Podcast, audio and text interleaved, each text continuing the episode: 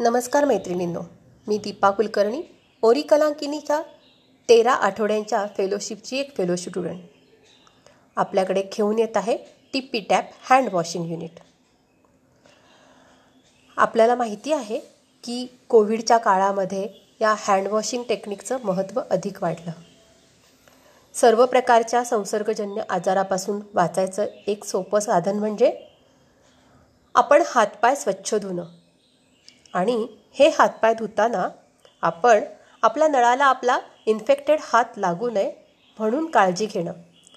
यासाठी एक छोटंसं टिप्पी टॅप हँडवॉशिंग युनिट आपल्या वेगवेगळ्या साईटवर उपलब्ध आहे.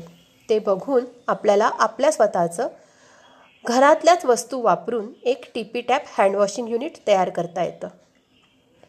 आमच्या ह्या ताईंनी आणि मैत्रिणींनी देखील अशा प्रकारचं एक tippy tap hand washing unit तयार करायला शिकल्या. युनिट तर तयार झालं. पण ते वापरायचं कसं आणि कधी? हात का धुवायचे? असे अनेक प्रश्न आमच्या मैत्रिणींच्या मनात होते. आमच्या काही ताईंनी या सगळ्यासाठी एक छोटी छोटी गाणी आणि काही इंटरव्ह्यूज त्यांनी केले. या एपिसोडमध्ये आपण ऐकणार आहोत आमच्या ताईंनी मुलींना सांगितलेल्या हात धुण्याबद्दलच्या सूचना आणि आमच्या एका ताईंनी छोट्या छोट्या बालमित्रांना शिकवलेलं हँडवॉशिंगचं गाणं. चला तर मग ऐकूयात tippy tap hand washing unit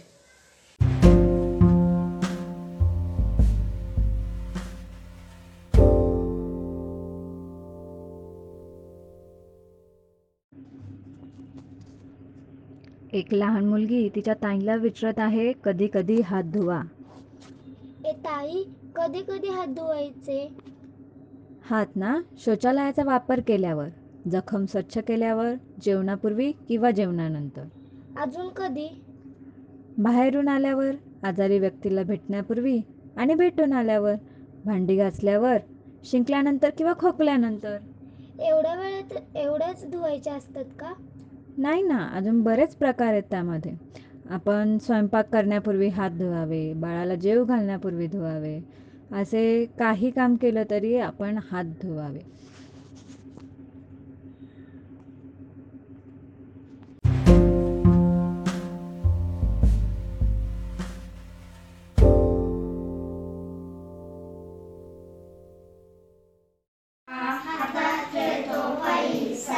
पाण्यात